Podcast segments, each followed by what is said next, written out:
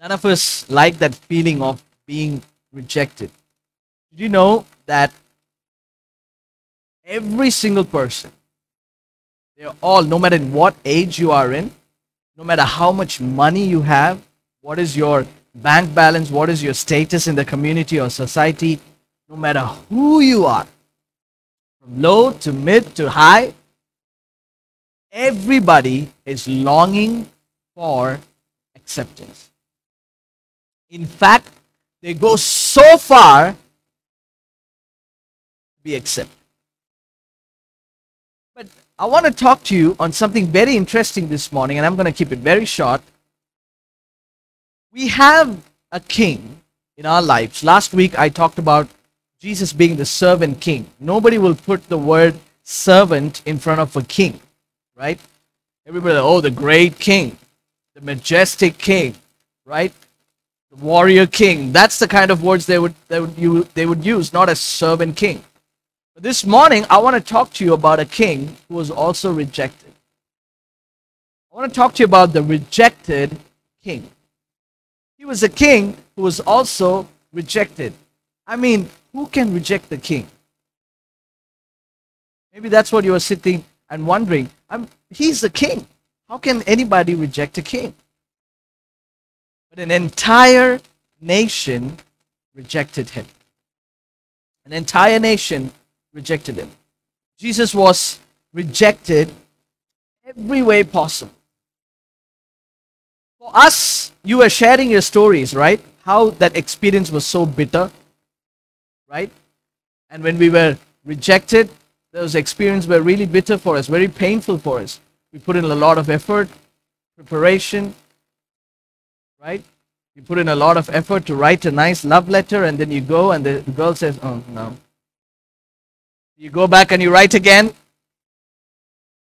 You put in a lot of effort to be accepted by someone, to be accepted by a job, to be accepted by something, into something, you know, and, and we put in a lot of effort to do that, and then we get rejected, we just drop everything, like our heart melts.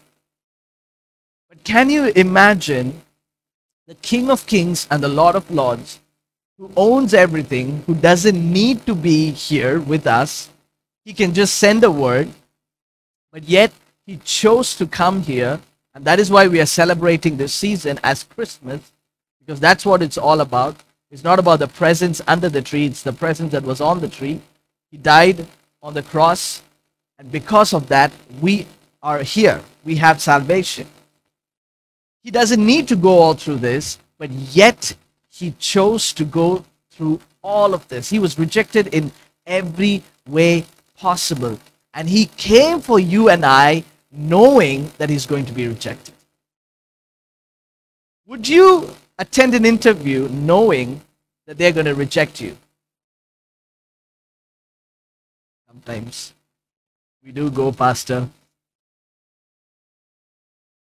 Would you do something for somebody knowing that it's going to fire back? You just know for 100% that this is going to happen. Most of the time, our attitude is that no, I, I can't be bothered, right? I'm just not even going to try. But Jesus knew that we would reject him. Jesus knew that we would put him on the cross. Jesus knew that he would be stoned, he would be spat on his face. Jesus knew that he's going to have a crown of thorns. Jesus knew that he's going to be beaten, bruised. He knew all of that, but yet he came for you and I. Mark chapter 15, verse 6 to 15. This is what is happening. And the verses will come on the screen. You can follow with me. Now at the feast, he was accustomed to releasing one prisoner to them, whomever they requested. Now, this is a scenario, this is a scene that is happening in front of Pilate. And Jesus is there. On the other side, there's another prisoner. So every year during the feast, they release a prisoner to the people, to the Jewish people. So that's what is happening. Verse 7 it says, And there was one named Barabbas. Everybody say Barabbas. Who was chained with his fellow rebels. They had committed murder in the rebellion. This is what he's a, basically a murderer. Verse 8 Then the multitude, crying aloud, began to ask him to do just as he had always done for them. But Pilate answered them, saying, Do you want me to release to you the king of the Jews? Who is that? Jesus. Verse 10 For he knew that the chief priests had handed him over because of the envy. But the chief priests stirred up the crowd so that he would shout, Rather, release Barabbas to them. Pilate is asking, Hey, you have your king, you have the king of the Jews. And he's giving an option to the people saying, Pick him. You know Barabbas. Barabbas is a murderer, he's a rebellion, and he is not a good person to be released back into the society, to be released back into the community. He is not a good guy. Let me give you Jesus back. Pick Jesus. But Jesus was rejected. Who did they pick? Come on, church. Who did they pick? They picked Barabbas. They picked Barabbas.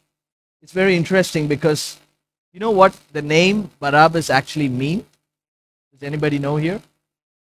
The name actually means son of the father. It's a, it's a title. Son of the father. That's what Barabbas means. Son of the father. And imagine this scene with this know after you know the meaning of Barabbas' name. You have an earthly son of the father, Barabbas, full of sin. He's a representation of sin on earth, guilt, absolute guilt. And then you, on the other side, you have Jesus, who is also Son of the living God, Father Almighty. And he was not picked. The reason is this Isaiah 53 3 to 7. There was a prophecy over Jesus. Jesus knew that he will be rejected. It says, He is despised and rejected by men. He will be a man of sorrows and acquainted with grief. And we hid, as it were, our faces from him.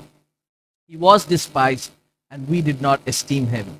Verse 4 Surely he has borne our griefs, carried our sorrows, yet we esteemed him stricken, smitten by God, and afflicted. Verse 5 But he was wounded for our transgressions, he was bruised for our iniquities.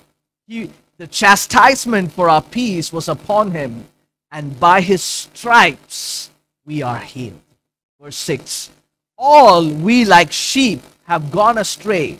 We have turned everyone to his own way, and the Lord has laid on him the iniquity of us all. The Lord has put all our sins on him. He was oppressed and he was afflicted, yet he opened not his mouth. He was led as a lamb into the slaughter, and as a sheep before its shearers is silent. So he opened not his mouth. Jesus stood there as a king of the Jews, knowing that he's going to be rejected by the people, knowing that Son of the Father, the human, sinful, guilty, afflicted Barabbas, is going to be released for the people, but he is going to be released to the cross. The people there thought that they are rebelling against Jesus. But heaven knew that if he goes to the cross, everybody who is cheering against him is also going to be accepted one day by Jesus. Because he was rejected, and because he went to the cross, that you and I are beautifully sitting here saying, Merry Christmas, everybody. Because of that rejection. And God has laid a word in my heart for every single person here this morning. As you hear this, I want you to take this to your heart. If you have been rejected for something here on earth by any other human being, I want you to know, I want you to know, I want you to know. Because you were rejected by that human, you have been accepted into God's greatness, into God's fullness, to God's faithfulness, to God's grace, into God's kingdom. If they did not reject you, you will not be here this morning. There's a reason for the rejection. Accept it. Accept it. I strongly believe my rejection, that interview, was the, one of the most painful instance of my life because I was so looking forward to it. But if I did not, if I was not rejected at that point in time, looking back how God ordained everything from then, the point that I'm standing here now this Sunday morning, I don't think this would have happened if unless that rejection did not happen. Human rejection is God's divine acceptance for his greater purpose. Let me say that again. Human rejection is God's greater acceptance for his greater purpose in life. If you're rejected by a job, a company, maybe a person, Uncle boldly stood up and said, I was rejected by a girl, but I don't think he would have fulfilled his destiny if not for God. God didn't bring Auntie into your life. Am I right, Uncle? 100%. Every rejection has an acceptance story that follows, and that comes from Jesus, comes, comes from God. He was rejected for us. You know why? So that we can be accepted we can be accepted into the kingdom. I don't know who rejected you. I don't know what you're feeling rejected by. So many people you're caring for, you're helping, they're still rejecting you. But God is accepting you over and over again. God is keep telling you. They probably reject you because of your looks. But God keeps telling you, and He is proud of you, and He's telling you over and over again that you are beautiful. You are accepted. You are wanted in my kingdom. Maybe they said you're not good enough. You're not good enough for the job. You're not good enough to do this. Maybe somebody said you're not good enough to live with me, so get out of this marriage. Maybe somebody said you're not good enough. You're not good enough. You're not valuable enough. You don't have enough money. Nothing is ever enough. Somebody spoke these words over your life. And the Holy Spirit is saying this morning, you are chosen, you are accepted, you are who I need. Don't you ever, don't you ever walk away from God saying that I am rejected. He went on the cross, he was rejected, he was spitting on the face, he was bruised, he was broken, he was ripped apart. He shed every single ounce of the blood out of his body and water, he poured it out so that you can, I would never say out of our mouths that I feel rejected. Because we are always accepted by the King of Kings and the Lord of Lords, who is also our own Father. We can go to him saying, My daddy. What a privilege we have. Many times, I have been like those people in Mark 15, choosing Barabbas over Jesus. Even though Jesus came for me, even though Jesus died for me, even though I'm supposed to live for Jesus and like Jesus, many times I have chosen Barabbas over my life. And Barabbas comes in various forms. Barabbas, the, the case that was upon him was that he was a murderer, he was a, he was a killer. And today we have a lot of things that is killing us from the inside. We have a lot of Barabbas situation. We have a lot of things that is killing our time that we need to spend with God, killing our joy, killing our peace, killing our, our, our children, killing our community, killing our future. Because we are choosing Barabbas over Jesus. And we are doing it over and over again, knowing that Jesus, the King of Kings, is for us. but yet we are rejecting him. You know the feeling of how to be rejected and you don't like it. But yet we choose to reject Jesus. God has given us so much opportunities to serve him here in this church, in communities, in so many ways. And God is speaking to you over and over again about a lot of things. But are you choosing Jesus or are you choosing Barabbas?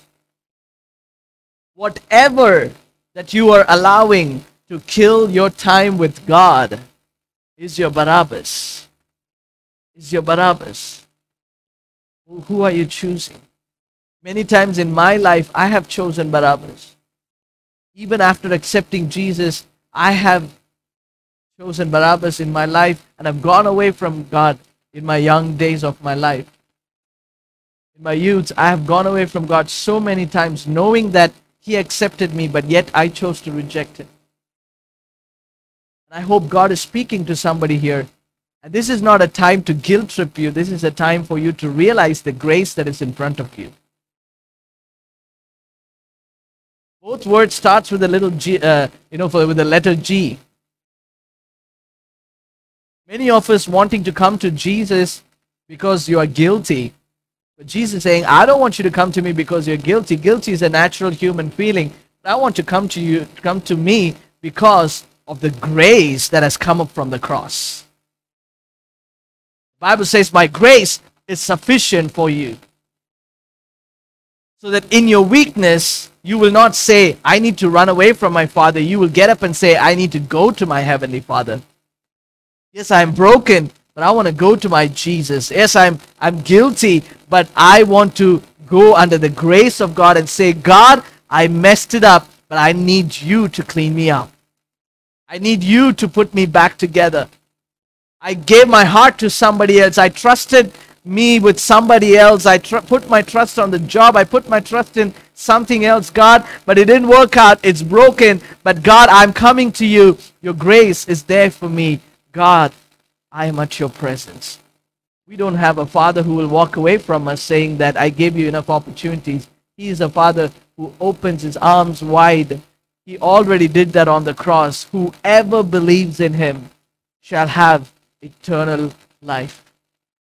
All you need to do is walk to him in faith, trust in him in faith. That's all you need to do. Luke chapter 19 you know Zacchaeus, the story. It says Jesus entered and passed through Jericho. Basically, he was not planning to stop by every single detail that in the Gospel of Luke, Luke is the author, he writes with details. He doesn't skip anything. If you read the Gospels and if you want to enjoy Gospels, start with Luke. Every single detail you can interpret what exactly happened. And he writes, Jesus entered and passed through Jericho, uh, which means that his intention was just to pass, not to stop. But then, behold, there was a man named Zacchaeus who was the chief tax collector, and he was rich. Now, in Jewish context, the word tax collector is not a good word. They hated the tax collectors because they were paying double tax. All right?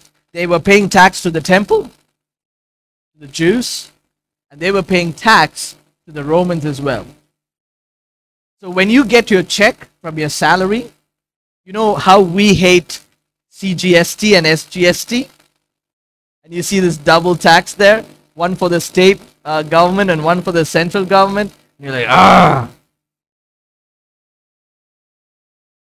And it's a bit like that, but it's a lot more. It's much more heavier. The percentage is much more heavier. So nobody liked tax collectors.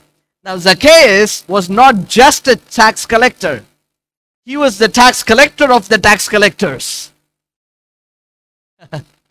He's the chief. He's the chief. He, he has no place around Jesus. Because wherever Jesus went, the Jewish people were surrounding him, and Jews hated tax collectors, let alone a chief tax collector. So Zacchaeus knew that there is no way that he can go near Jesus because of the social context, and also he had an infirmity, well, shortness really, it's not infirmity, but he was of a short stature. So he ran ahead and climbed up into a sycamore tree to see him, for he was going to pass that way. Two times Luke writes. I want you to watch so carefully with this passage. Two times Luke says, in the Gospel of Luke, he writes, number in the first verse says Jesus was passing by Jericho. Verse 4 again he says, Jesus was about to pass the tree. But in verse 5, Jesus came to the place, he looked up and he saw him and said to him, Zacchaeus, make haste, come down, for today I must stay. If anybody's excited about this. You have no clue. I must stay. Probably Peter and John are like, dude, get the iPad out. This city, we didn't book any hotels here. Can you find a hotel? Booking.com. Jesus, we were supposed to just pass by. What is he talking about? Staying? And then probably they went, uh, Jesus, by the way, we have booked in the next city. Our hotel is not here. I think you're mistaken. We're not staying here. We don't know this man. And by the way, he's the chief tax collector. What does Zacchaeus represent? The most rejected one short in stature, which means overlooked by everybody. Nobody's giving him attention. Overlooked by everybody, the most rejected one. There's no value for him, but he climbed on a tree to see the Son of the living God. When Jesus looked up, technically he was supposed to be passing by, but when he looked up, he saw a broken sinner rejected on a tree. Get ready for this. Broken sinner rejected on a tree. And he looked up on the tree and he thought to himself, I am the one who is supposed to be there on a tree, on the cross, in your place, Zacchaeus, broken, rejected, no value. I am supposed to be on the tree, Zacchaeus, not you. Come down. I know you're broken. I know you are rejected. I know that nobody cares for you. I know that everybody looks over you. I know nobody gives value to anything you say. But because you are broken, I'm going to go up on the cross. And because I'm going to go on the cross, I'm going to come and stay with you. That's the prophetic moment of Jesus meeting Zacchaeus. It was not just a short man Jesus met and had a meal. He was on a tree. Jesus knew he was going to go on the tree. Jesus changed his plans. In fact, his very plan is whenever he sees somebody broken, somebody rejected, he immediately says, Okay, we're staying here. Whenever things are messed up in home, messed up between husband and wife, messed up among children, messed up in your own life, messed up in your business, when things are broken, Jesus says, Guys, we are staying here. We are staying here. They need us more. That's the kind of God we have. He stayed in the house so he made haste and he came down because he was not supposed to be up on the tree, my friends. Because Jesus knew he's going to go up. Zacchaeus has to come down. Verse 7. He says, when they saw it, that they all complained, saying that he has gone to be a guest with a man who's a sinner. Watch this. Everybody saw that Zacchaeus is a sinner. Jesus changed Change of plans. We're going to stay with the sinner. And then Zacchaeus stood and said to the Lord, Look, Lord, I have give half of my goods to the poor. There's nowhere in between verse 7 and 8. I don't know what happened.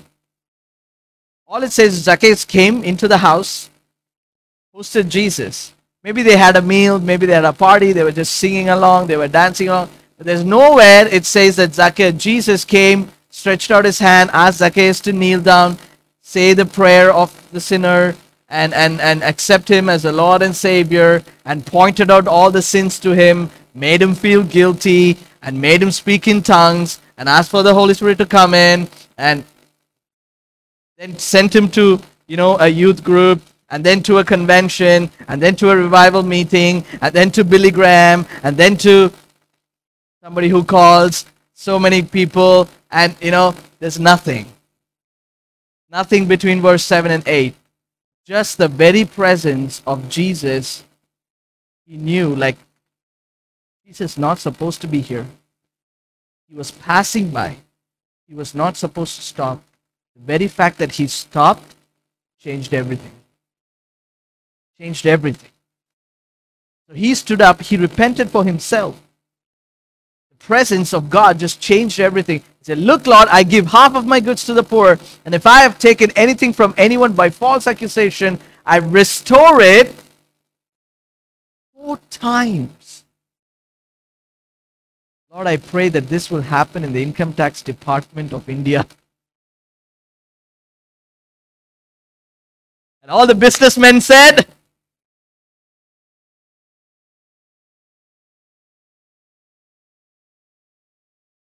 Yes, yes, pray to God.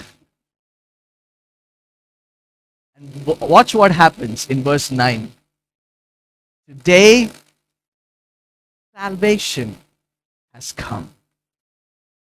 Salvation. He stopped, he looked at the sinner who was on a tree, and he knew that, hey, I am going to be on the tree for you, sinner. You come down. I'm here. That's not your place. That's my place. Let me be broken. Let me be rejected. Salvation has come.